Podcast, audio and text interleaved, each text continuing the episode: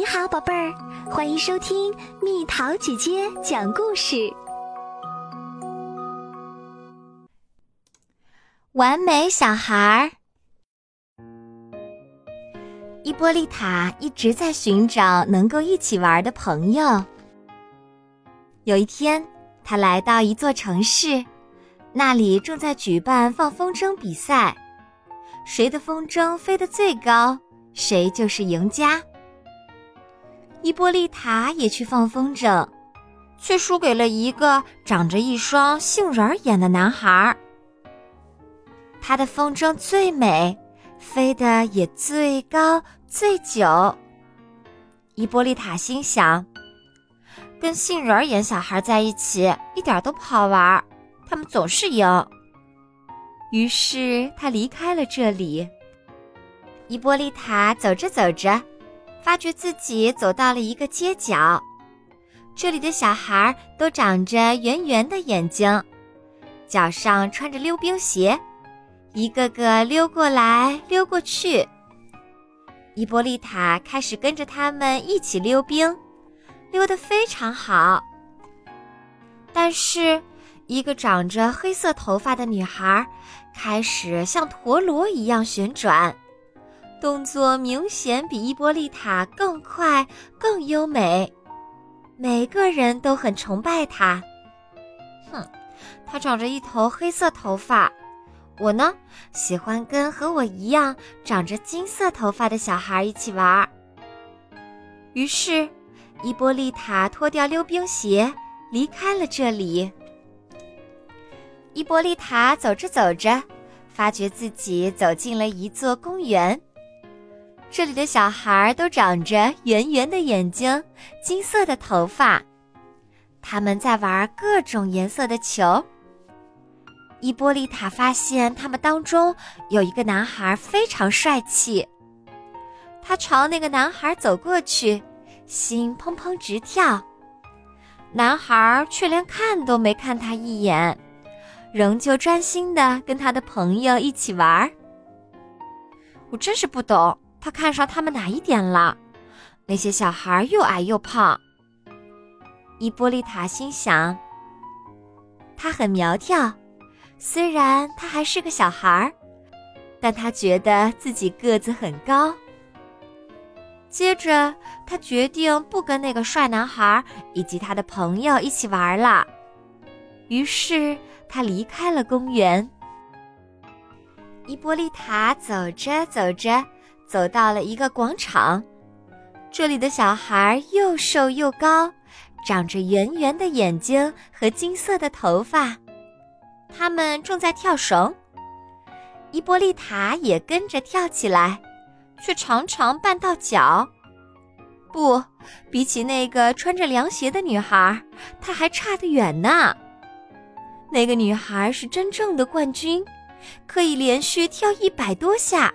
完全不会绊到脚。伊波利塔越看他，心里越嫉妒。他忽然扔掉手中的跳绳，迈开大步离开了广场。还是跟那些和我一样穿运动鞋的人在一起才好玩。伊波利塔走着走着，发觉自己走到了一栋摩天大楼的楼下。这里的小孩又瘦又高，长着圆圆的眼睛，金色的头发，穿着运动鞋。他们正在赛跑。伊波利塔很喜欢跑步，便加入了赛跑。他不是跑得最慢的，却也不是跑得最快的。有两个男孩总是轮流跑第一。比了五回之后，伊波利塔心想。男孩总是赢，跟女孩在一起好玩多了。于是他离开了这里。伊波利塔走着走着，发觉自己走到了摩天大楼的十楼，几个女孩正在那里演奏音乐。这些女孩是伊波利塔喜欢的类型，她们演奏的乐器各不相同，奏出的乐声美妙无比。伊波利塔不禁随之起舞。一个蓝眼睛的女孩递给他一个铃鼓，说：“拿着吧，这样你也可以跟我们一起演奏。”伊波利塔说了声谢谢，却没有收下铃鼓。他心想：“我才不要出洋相呢，尤其是在眼睛颜色和我不一样的女孩面前。我的眼睛可是绿色的。”于是他决定爬上更高的楼层，去看看那里有没有更友善的女孩。伊波利塔爬到十二楼。看见六个女孩正坐在电脑前，她们全都又瘦又高，长着圆圆的绿眼睛和金色的头发，穿着运动鞋。你们在玩什么？我可以跟你们一起玩吗？伊波利塔问。没有人回答。他们要么是聋了，要么就是没有礼貌。他对自己说。然后伊波利塔心想。把手表戴在左手上的人绝不可能成为他的朋友，为什么呢？当然是因为他把手表戴在右手上。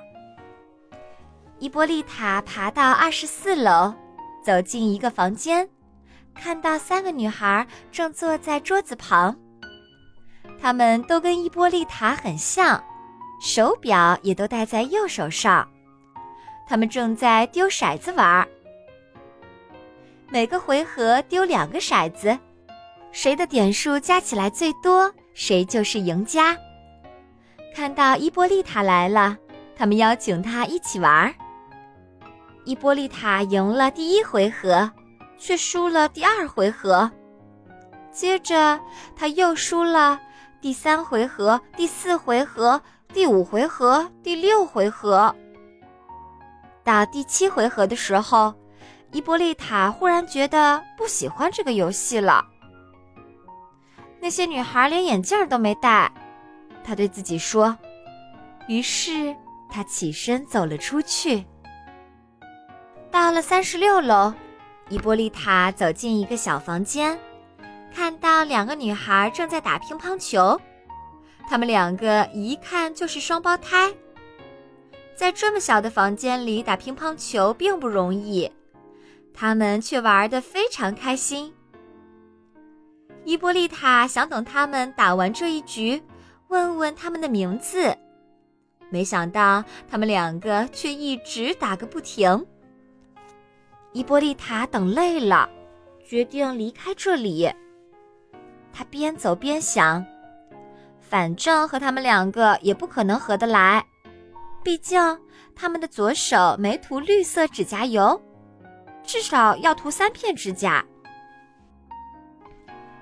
伊波利塔又往上爬了四层楼，发现了一扇小门儿。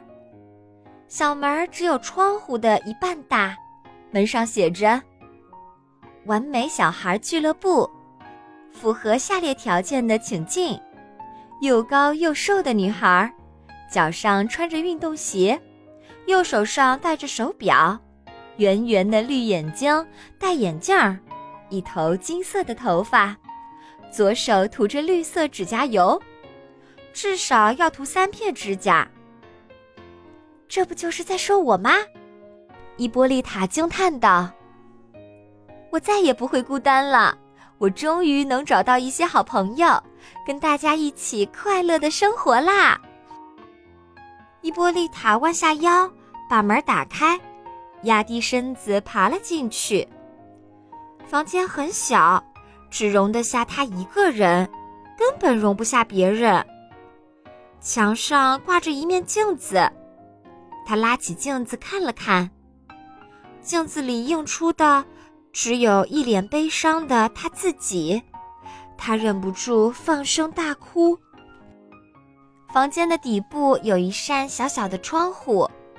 伊波利塔趴到地上，从窗户里探头向外望。他看见了整座城市，看见了许多街角、公园和广场，到处都是肤色和发色各不相同的小孩儿，有男孩也有女孩，他们有的比他高，有的比他矮，有的比他胖，有的比他瘦。每个人的穿着打扮也都不一样。他们在一起玩耍，看起来全都很开心。伊波利塔擦干眼泪，然后奔向大街，和所有人一起玩耍，不分你我。他终于明白什么才是快乐。